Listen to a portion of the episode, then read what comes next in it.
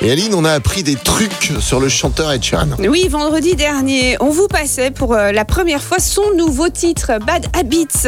Et il vient euh, d'en dire un peu plus sur euh, son futur album, où il y aura notamment un duo avec la chanteuse Kylie Minogue. Eh ben dis donc, on a vraiment hâte de découvrir ça. Non mais sérieux, voilà.